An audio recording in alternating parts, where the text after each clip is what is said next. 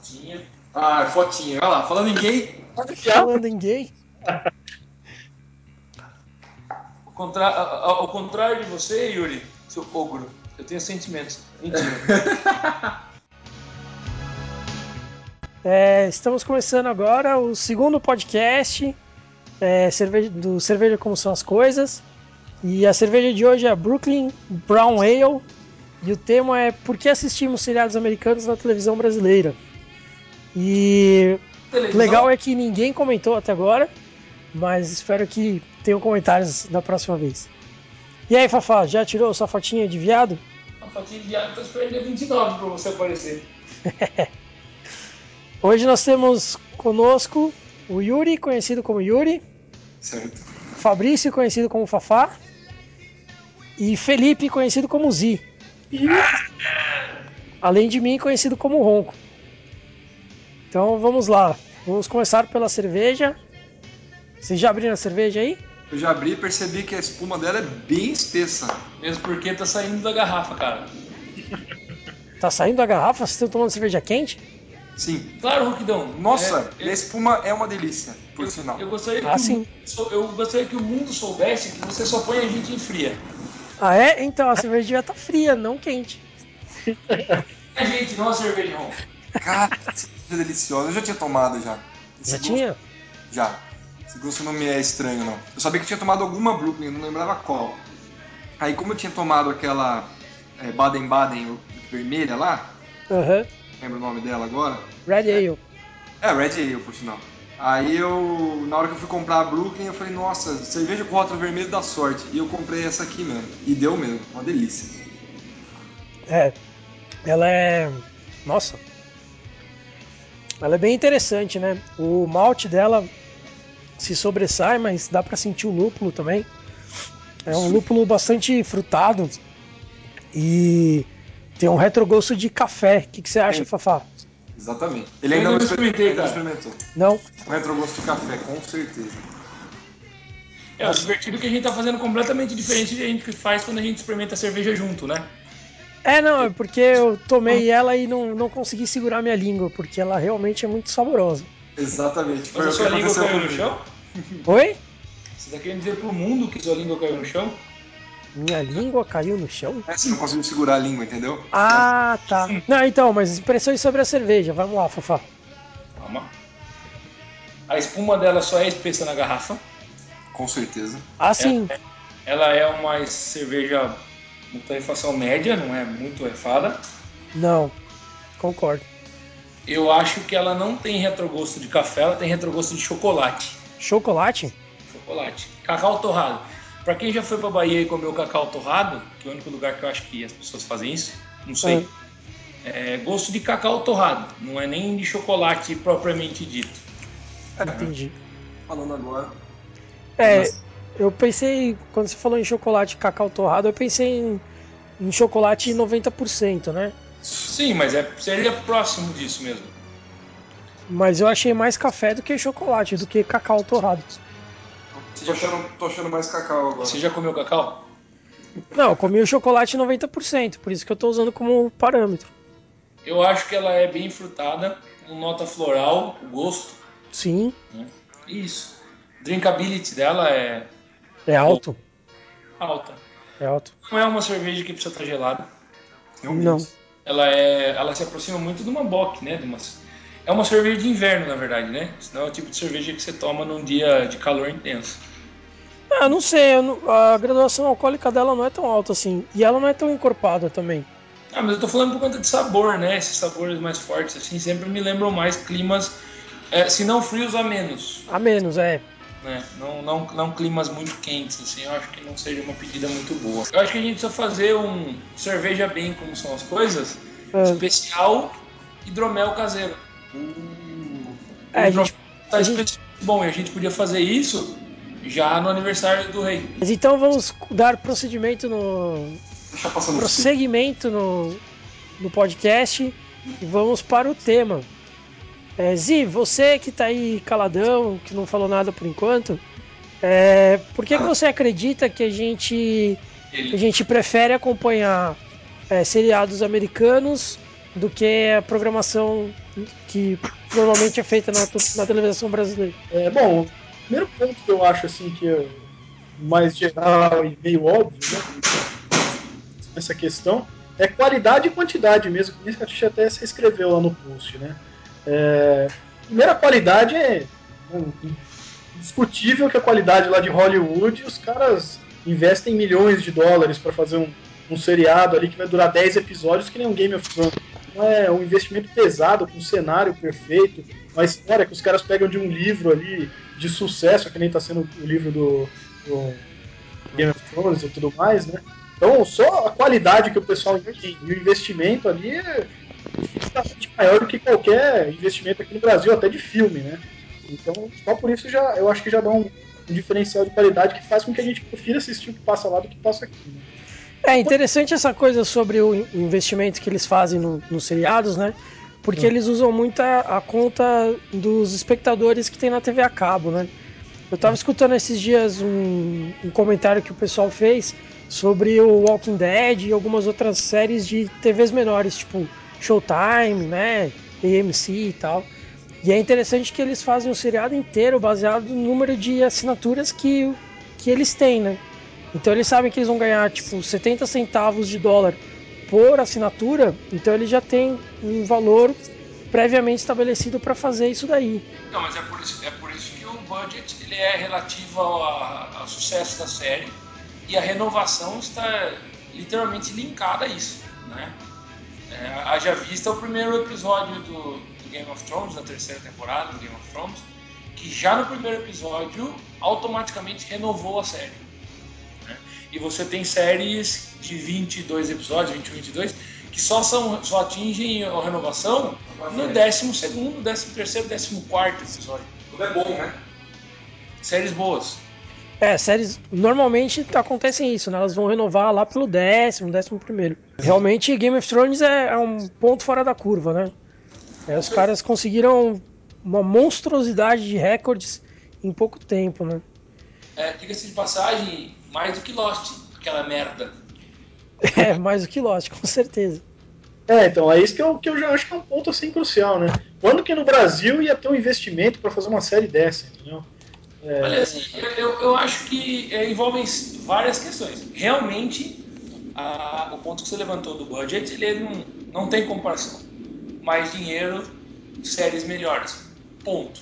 É, porém, a questão das séries brasileiras, de certa maneira, ou elas são exibidas para um público muito pequeno, que é o da TV a cabo, no Brasil, o que não se compara com a TV a cabo norte-americana, obviamente.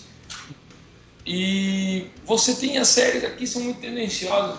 É, por exemplo, eu prefiro assistir uma série 100% fictícia eu prefiro assistir uma série de super-herói que eu sei que eu não vou encontrar com nenhum na rua, porque por mais que nós jovens nerds gostaríamos que fosse verdade, não, não vai acontecer, galera.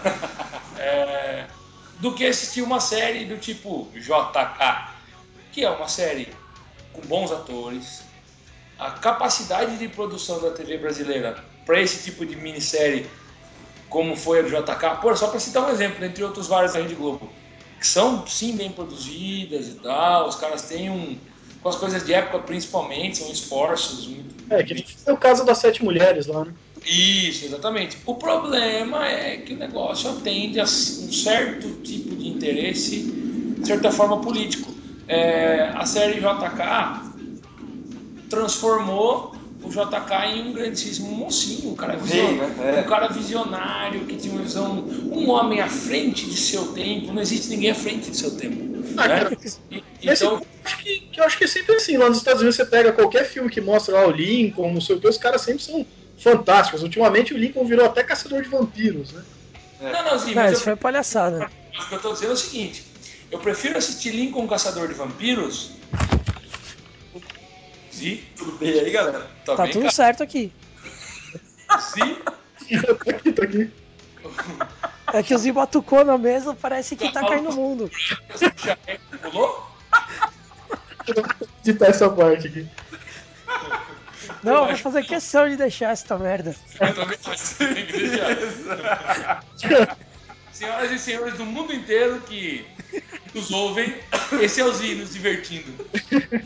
No mínimo, no mínimo ele esqueceu que ele tinha que ficar em pé e caiu. Sacanagem. Não, ele só esqueceu que ele não pode batucar na mesa que ele tá.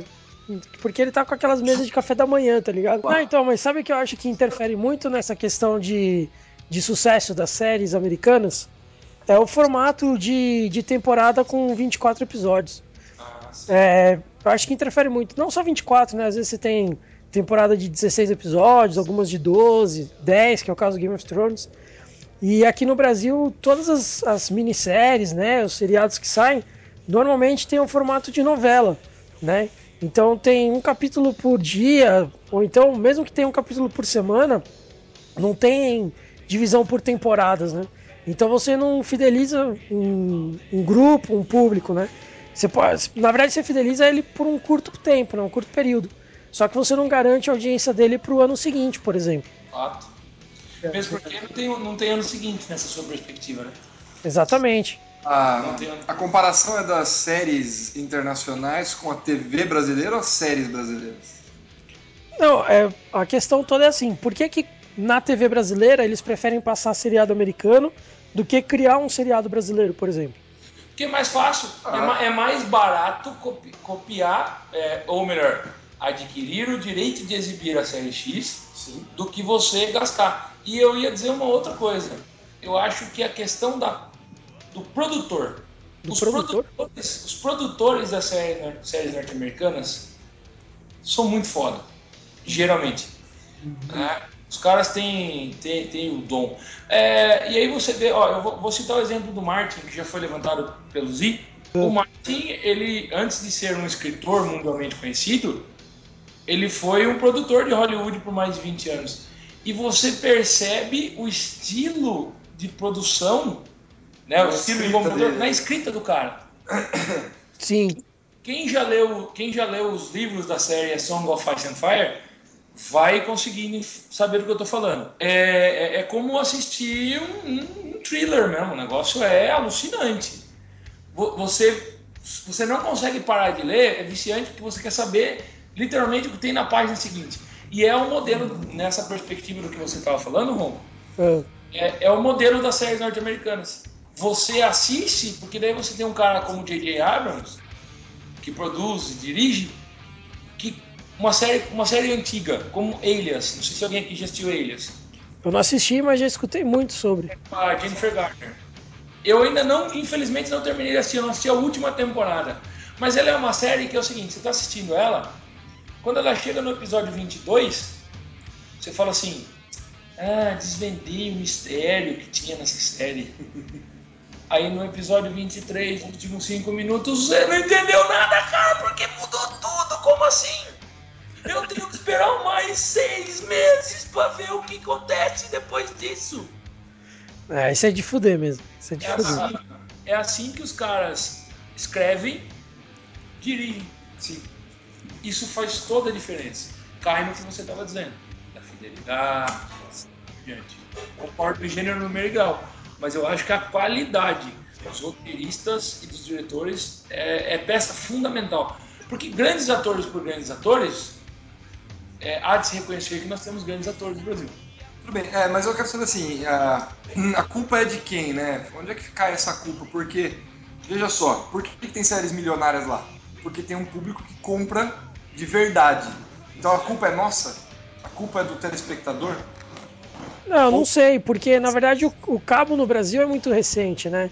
Você pega. Esse ano eles conseguiram uma marca histórica de 35 milhões de assinantes. Mas, pô, 35 milhões de assinantes nos Estados Unidos não é nem. Nem na costa oeste, entendeu? Mas É então, muito mais. mas o. Então é o assinante da TV a cabo ou é propaganda, é o intervalo do- dos episódios que dá dinheiro? Não, é o assinante. É o assinante. O assinante é que, que garante o quanto que os caras vão receber. Não é propaganda. É, porque, por exemplo, o Game of Thrones eu acho que passa diretão uma hora, né? Acho que não tem intervalo. Não tem intervalo lá? Não, na HBO eles fazem o intervalo antes e depois, mas durante o episódio não. Serão. Tudo bem, mesmo assim, esses, esses intervalos são milionários, né? É. Sim. São intervalos de 10, 12 minutos. Então é complicado, porque você pega, por exemplo, a Fox. Por que diabos a Fox repete tanto aqueles malditos comerciais? Não, não entendo também. São sempre os três mesmos que deve ser muito gostoso trabalhar na Fox. É só apertar o botão e ficar no loop, né? É. É assim que é. Porque os caras não ganham dinheiro, não ganham tanto dinheiro com propaganda. A grana está na- nos assinantes, como o que eu estava dizendo. Nos assinantes ligados. Talvez aqui no Brasil, né? Talvez lá fora seja diferente por causa da quantidade de assinantes, né? Porque lá tem muito mais gente assistindo. Aqui no Brasil a maioria assiste TV aberta mesmo, né? Então, é por isso que a propaganda aqui não, às vezes não, não seja tão vantajosa para as empresas, né? Então, mas será que o, o brasileiro se contenta com a novela e por isso nada é feito pra ele? Cara, acho É, é meio complicado esse ponto, porque daí entra numa questão muito cultural, né?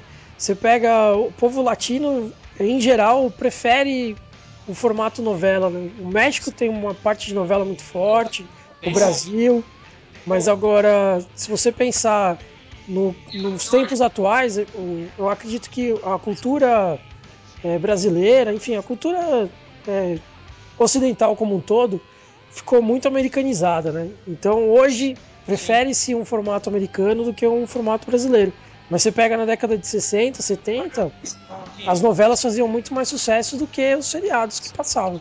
Só que pela sua própria linha de pensamento, lógico que os caras vão gostar de novela, só passa essa merda. é. Bom, se não passa série, você não gosta de série, certo? Uma coisa que até tinha. é, acho que não sei se foi o Fabrício que levantou o Yuri. Falou, ah, mas por que, que o pessoal não produz a própria série aqui, né? E copia lá de fora, né? Às vezes isso até pode ser mais fácil, mais barato e tudo mais. Mas eu não sei se é muito interessante, porque hoje em dia, com a internet se expandindo cada vez mais, ninguém vai querer assistir uma série, primeiro, dublada, né? Que quase ninguém gosta de série dublada, eu acho. E depois, é, o negócio vai passar um ano depois do que já passou, o cara vai assistir aqui no Brasil. Então, o pessoal prefere assistir, baixar na internet e assistir eh, do que ver na TV aberta, né? Às vezes era melhor ter uma série original, que o cara só pode assistir aqui, né? Ou né, vai ter que assistir depois na internet. Mas aí sim o cara vai assistir na TV aquilo, e não uma série copiada lá que já passou um ano atrás, né? Olha, Zia, é o seguinte.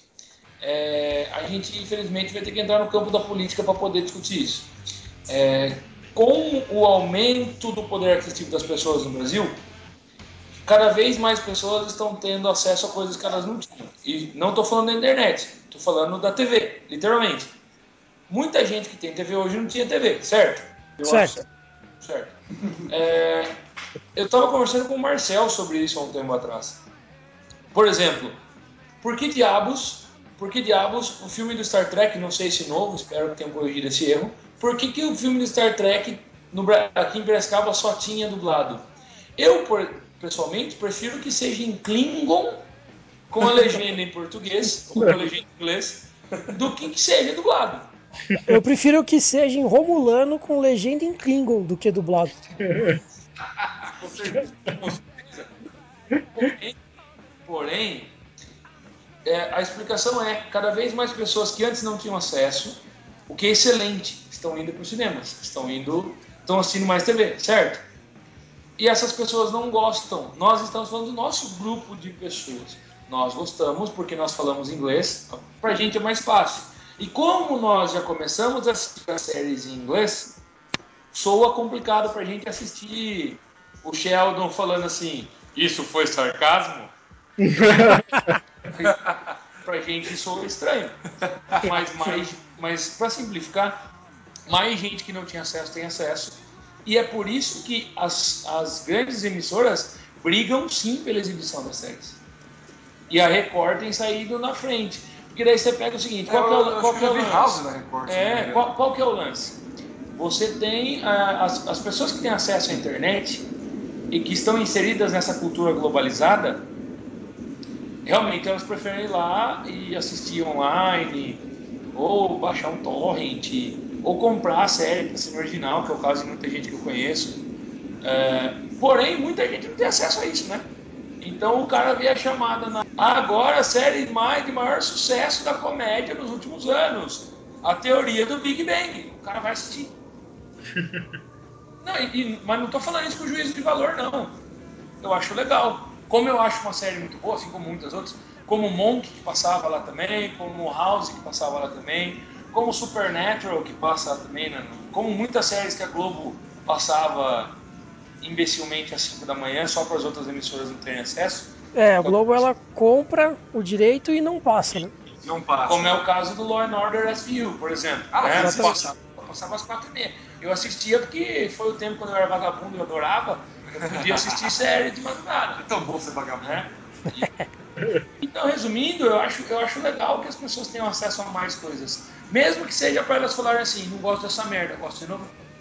É, mas isso não significa que eles precisam dar exclusividade no dublado, né? Eles podem É, colocar é. o legendado também. Pelo menos uma sessão, a última é legendada. Pronto. Exatamente. Não é dublado, a última é legendada. Até porque, embora na última de busão é difícil, é melhor ir de carro. Então, mas, né, não, é verdade, eu tô, tô falando a verdade.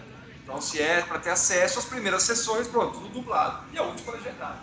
Eu acho interessante que, pelo menos aqui em São Paulo, mas eu acredito que em, praticamente todos os lugares, a net hoje é digital. E muitas vezes a gente começa a assistir um seriado ou um filme que esteja em português, esteja dublado, e a gente tem a opção hoje de trocar para o legendado, né? Que eu acho uma opção muito válida, porque mesmo que a maioria prefira dublado, você ainda tem um grande público que prefere legendado. esta é a melhor invenção nesse sentido últimos tempos. É, você escolheu eu o idioma e a gênero legenda, legal. tudo. Era o mote do que eu estava querendo falar. Eu não estava querendo soar preconceituoso. Aí não era a intenção de fato. Eu acho sim que quem não gosta e não, não conhece inglês, ou não gosta de inglês, ou não quer aprender, ou não mesmo não gosta de ler, tem acesso, isso é fantástico. Porém, o que deveria ser oferecido pra gente era opção. E quando você põe um canal e esse canal tem a opção você ter o som original com legendas, aí tá ótimo, porque daí é, aí é o, pra mim, pessoalmente, o ideal. Sim, Se você quiser eu concordo. dublado, excelente. Se você quiser assistir legendado, excelente. Mesmo porque a dublagem brasileira, e aí sim é uma. Eu, eu acho inclusive uma pena, é, é uma pena. Quem não, quem não conhece a língua inglesa realmente nunca não sente isso, obviamente, porque só assiste dublado. Mas quando você pega algumas coisas, eu acho que a dublagem brasileira ainda é, tem muita coisa para aprender. Não, mas a apesar, brasileira- a apesar de é ser conhecida, não, é conhecida como a melhor do mundo. O melhor do mundo. Né? Porque na- o Marcel foi pra Polônia, tinha uma novela passando lá em inglês, e a dublagem era em polonês, e era um dublador, o áudio original fica passando, ele fala em cima das falas dos personagens, e é ele, só ele, homem falando blá blá blá, mulher falando blá blá blá blá blá blá, grito, blá blá blá blá, choro, ah, é assim, meu, dublagem em polonês. Mas calma, eu vou, vou complementar para que os dubladores não me matem na saída do meu trabalho. ela é excelente, ela é muito bem feita. Porém, não se toma alguns cuidados que, para mim, é, são muito importantes. Eu acho que os tradutores, por vezes, por mais que sejam juramentados e tal, é, às vezes o cara ele não tem, ele não conhece o universo da série, por exemplo. É, isso eu é, vou dar um exemplo prático para você. Eu comprei o livro do Tom Bombadil, né, das aventuras de Tom Bombadil do Tolkien. E é, na verdade é uma- um livro de poesias, né? E aí o que, que os caras fizeram? Eles pegaram dois tradutores. O primeiro tradutor era um cara especialista em poesias. Então você vai ler a tradução dele, as métricas são perfeitas, as rimas e tal, só que não faz o menor sentido. O segundo tradutor era um cara especialista em Senhor dos Anéis. E aí a métrica e a rima vão pra puta que eu pariu, mas aí pelo menos as porras fazem sentido. Mas é isso que é o lance. Olha, eu vou te dar um exemplo. Tinha uma série que eu e o Bilo assistíamos, eu não sei se vocês assistiam, chamava The Unit. Um dado episódio, quando o Bila me falou, eu achei que o Bila tava mentindo. Mas depois desse episódio eu vi. Que era assim, eles usavam um termo que os militares norte-americanos usam, Rangers. Quando o cara tá triste ou aconteceu alguma merda, o termo é Ranger Up. E Ranger Up significa vamos lá, cara, bora, bora, bora, bora. Um dado episódio, mas de repente aí tava lá mulher, uma mulher de um deles falava assim, ah, sou Ranger Up. Aí a mulher, a, a, a legenda aparecia assim, e vamos lá, guarda florestal pra cima. Tá certo? Tá certo. É, o Senhor dos Anéis. Aí você pega a, dubla- dublagem brasileira. Era assim. É, Abismo do Elmo.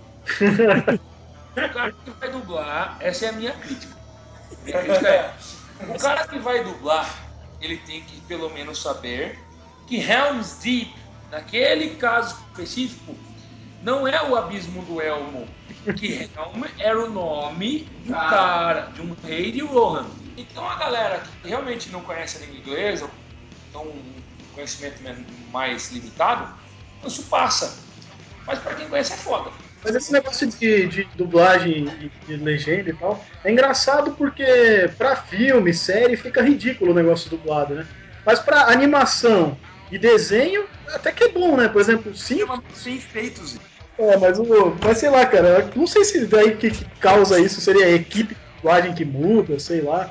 Mas até as piadinhas dos Simpsons, às vezes o pessoal consegue adaptar para a realidade brasileira, assim, alguns pontos. É, é, eu, eu, eu, eles, eles gostam muito de piada que envolvem celebridades americanas, né? Ah, então, fulano não falaria isso, né? E o fulano é um cara que se conhece a história dele, o americano.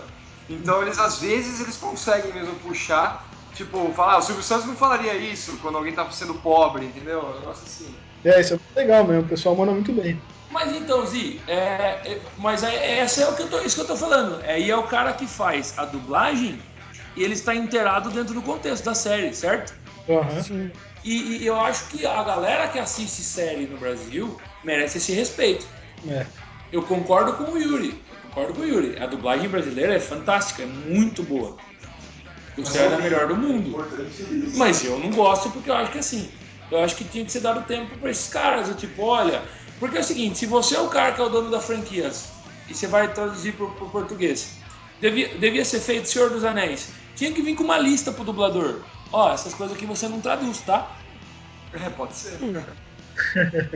Quando falar assim, Anduril, The Flame of West, tudo bem. Aí você fala Anduril, a chama do oeste.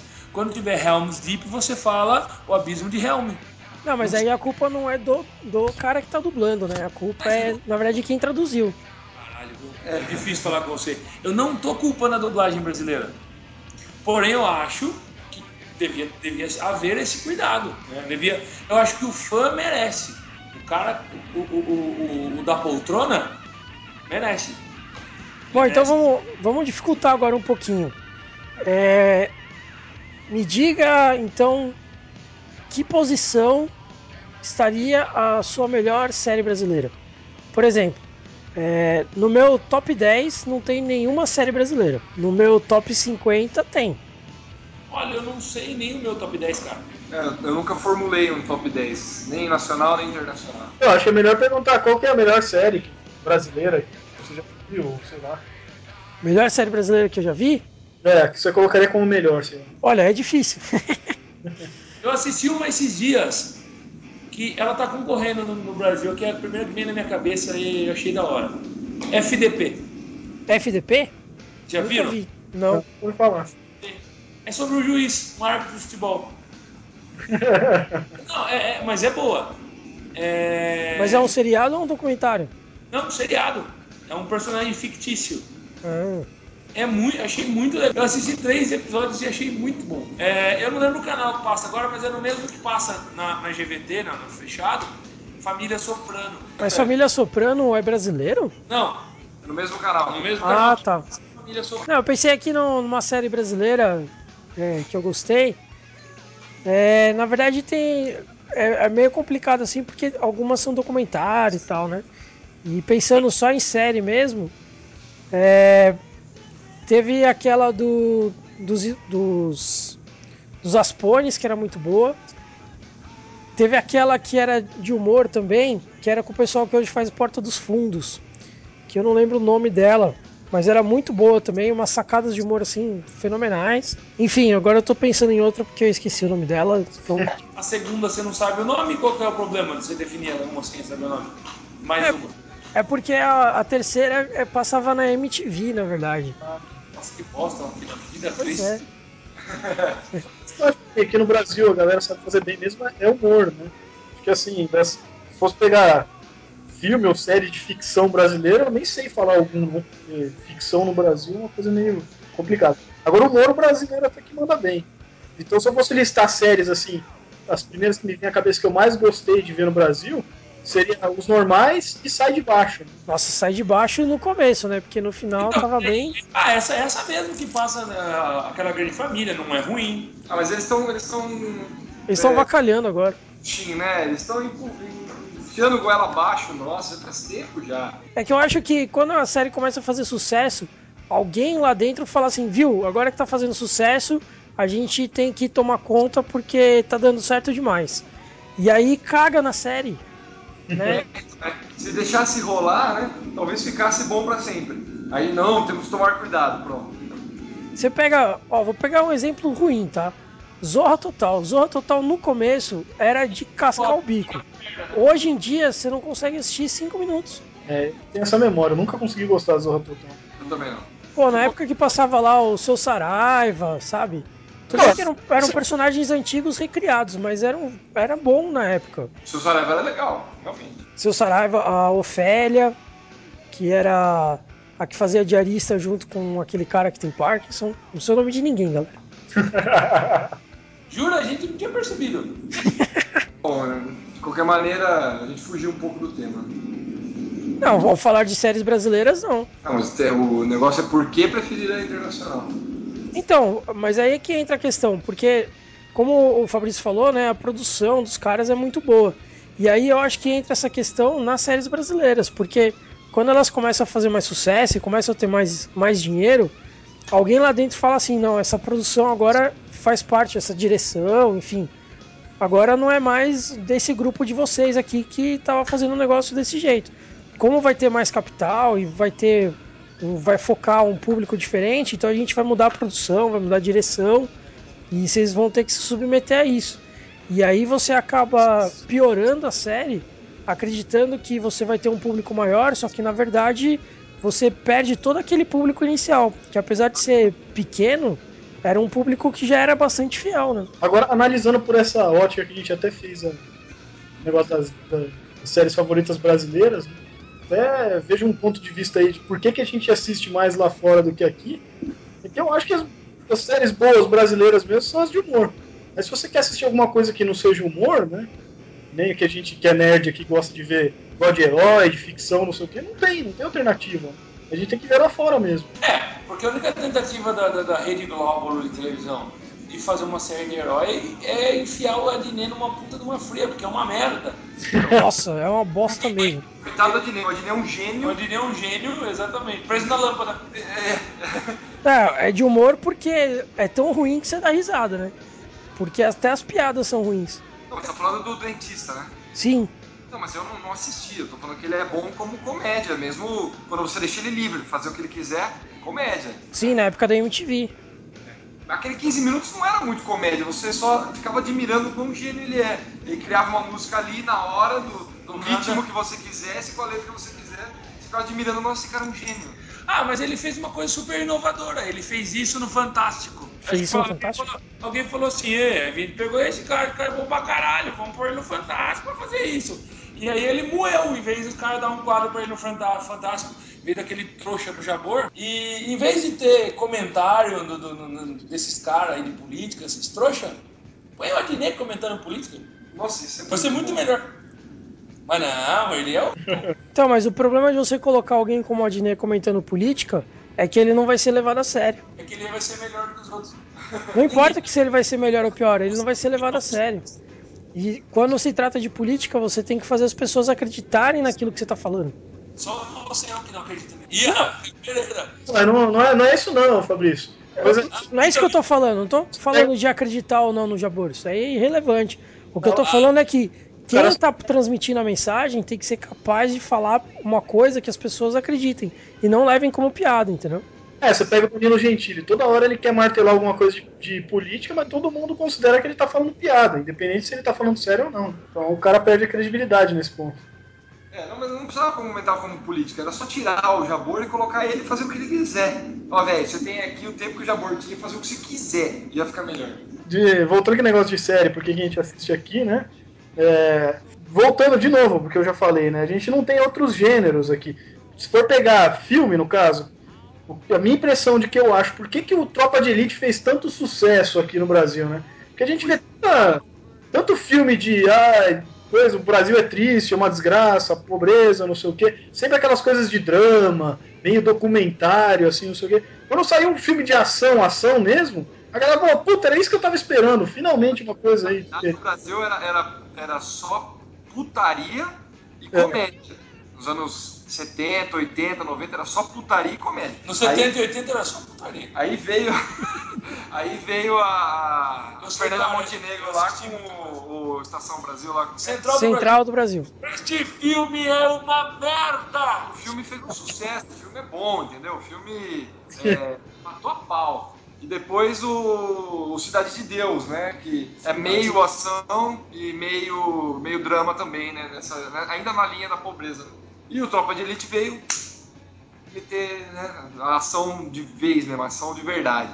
O negócio então, americano, né? Aquele policial que salva o mundo, não sei o que, o enlatadão e tal. Quero que os caras estavam implorando por ter algum filme desse, né? Concordo com vocês. Mas aí, Zi, aí, Zi, não é enlatadão. Porque é dos filmes brasileiros, é dos que mais tem crítica social de verdade. Sim. Tanto no primeiro quanto no segundo. Eu acredito que mais no segundo do que no primeiro. Foi mais ainda. Não? Quando fala, do, quando fala do sistema. É. é, é, então, nesse anseio aí de alguma coisa diferente, que eu acho que aí a gente acaba, os brasileiros em geral, acabam, pô, eu não aguento mais ver a mesma coisa, quero ver uma coisa. Mas nós também temos que considerar uma coisa, que as séries nos Estados Unidos não são tão antigas assim, né? Tem séries muito antigas, sim, mas o boom dos seriados é uma coisa historicamente recente. É, faz sentido. Não, não tem aí 20 anos. Historicamente recente também é o surgimento do Homo sapiens. é, não... Comparação muito boa, né? Não, mas eu tô falando sério. É, é, tem o quê? Esse boom da série, boom mesmo da série dos Estados Unidos tem o quê? 10 anos? Ou por volta disso? Não sei. Que, que os caras começaram, é, boom que eu digo, tem gente de Hollywood saindo pra fazer série. Robin Williams, por é, exemplo, não, The Crazy One. Não só ator, mas direção, produção. Os caras indo série pesado pro mundo da série, né? Então, na verdade não, não é 10 anos não, é um pouco mais. Porque se você pega, por exemplo, Friends, Friends começou na, na década de 90. É, aquele The Nanny, também é da década de 90. Seinfeld é do final de 80, começo de 90. Então, as grandes séries de sucesso mesmo são da década de 90. Não tô falando que não tem série de sucesso, não foi isso que eu quis dizer. Não, eu entendi, que tá chamando. Tá chamando os caras de Hollywood. E, e, começar a proliferar, porque antes você tinha essas séries que você tá dizendo. Estourando só nos Estados Unidos. Estourando só nos Estados Unidos, aquelas famílias do Remi da vida lá, aquelas porcaria. Assim como o Seinfeld é ruim e, Frank, a ideia que eu tô dizendo assim, Ronquinho, essas, é. aí, essas aí puxaram uh, o caminhão. E você tá coberto de razão. Que elas têm aí 20, 25 anos. Mas eu tô falando de, de, de, começar a proliferar todos os canais, não só a Fox, não só os grandes canais, não só a Warner fazer série, mas de começar a proliferar. Tem um puta monte de série e muito, muito série boa em canais pequenos, como o CW, por exemplo. Não, e séries passando em outros países, é o que eu tô falando também. A Globo se interessar em comprar uma série. É recente. É verdade. É recente 10 anos, entendeu? Não é recente 20 anos. Então a gente pode partir para a última parte do podcast, que são as, as harmonizações, né? Eu imagino que combina com amendoim. Cerveja sempre combina com amendoim. Sempre combina. Isso é um comentário de botequeiro universitário, pobre. Eu diria que combina com uma carne. Eu acho que uma carne, uma carne de panela, carne vermelha, uma carne mais pesada, cai muito bem com uma cerveja dessa. Ela é pesada também, eu achei pesada pelo menos, mas adorei, muito boa a cerveja. E também, como sempre, é, tomar, assim, por tomar, sabe, sentar num lugar, colocar uma música, de preferência uma música mais pesada mesmo, né, um Ozzy pesada, mas não hardcore, pesada assim de conteúdo. E tomar uma cerveja dessa, com certeza, é, essa é a minha opinião, assim, com certeza isso seria muito bom. Fafá? É, eu diria que além de, de, de combinar, concordo com ele, acho que combina com carne, especificamente com carne vermelha, ou essa carne assada, ou no molho pesado. Acho que ela combina com queijos pesados, assim, queijos mais fortes, com sabor, sabor mais intenso. Brie. Isso. Queijo brie, gorgonzola, gruyère. né? Eu não acho, né, provolone, por exemplo, ele fumado, não acho que ia ca- casar muito bem. Mas nada de tomar essa cerveja com patê de ricota, galera. Não, não, não. Definitivamente. Eu acho que ela combina bastante com coisas pesadas também. É, E na verdade eu tava pensando aqui, por conta desse, desse cacau queimado aí, ou café, ou seja lá o que seja no final, né? é, Eu acredito que ela seja inclusive uma cerveja boa para tomar comendo doces. Por exemplo, um cheesecake. Ah, eu pensei isso também. Nossa, eu não como doce com cerveja. Eu também não, mas, mas ela tem um quê de dessert assim mesmo. né? Mas não é, pelo que eu, eu- pelo que eu andei lendo, não é uma, uma regra ter uma, uma brown ale junto com doces, né? Na verdade, essa cerveja em especial seria uma exceção. Mesmo, mesmo a dessert precisava ser alguma coisa, a sobremesa precisava ser pesada. Eu, eu não, eu não acho que é uma cerveja para tomar com coisa leve. Não? Apesar do que eu digo, não é que você vai comer e ficar conversando com ela seis dias. É que é alguma coisa com um paladar bem acentuado. Tipo um cheesecake, como você disse. outra sugestão de harmo- harmonização que eu dou, já que o Yuri entrou aí na parte dos, dos doces, né, do- das músicas, é, eu acho interessante colocar essa cerveja. é, pode ser num, num hard rock, mas pode ser também num, num jazz, um jazz assim mais. Quase blues, sabe? Um jazz mais depressivo, assim. Eu acho que eu- dá, dá para tomar isso aqui comendo uma carne de caça ou música clássica, tranquilamente. É, também. É uma música clássica mais Mozart do que Beethoven, né? Mozart, Mozart, isso. Eu pensei no Mozart. Alguma harmonização de tema? Temas pesados também? Gostei de falar sobre política com essa cerveja. Política? Política é bom. Política é bom, é, religião acho que não é bom, não. Religião não é bom beber pra falar sobre religião. Não, beleza, beleza. Então esse foi o nosso segundo podcast. Espero que vocês gostem. A cerveja ainda não foi definida. O tema também não. É, mas eu acredito que a gente vai acabar entrando num tema aí bastante interessante dos protestos acontecendo aí Brasil afora e segundo a Belzinha acontecendo no mundo afora.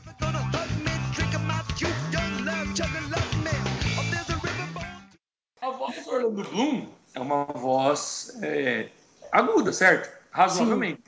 Né? É, ele fala assim. Parece um viado que tá entrando do pinto, né? Porque é, É. meio. Ai, ai, ai. Ele, ele fala assim: The moon is red. Blood has been spilled tonight. Aí o, o Legolas, no As Duas Torres, fala assim: A lua está vermelha. Sangue foi derramado esta noite. Parece um soldado, né? Ele é o Capitão Gancho? Ele é o chefe da guarda ou ele é um elfo?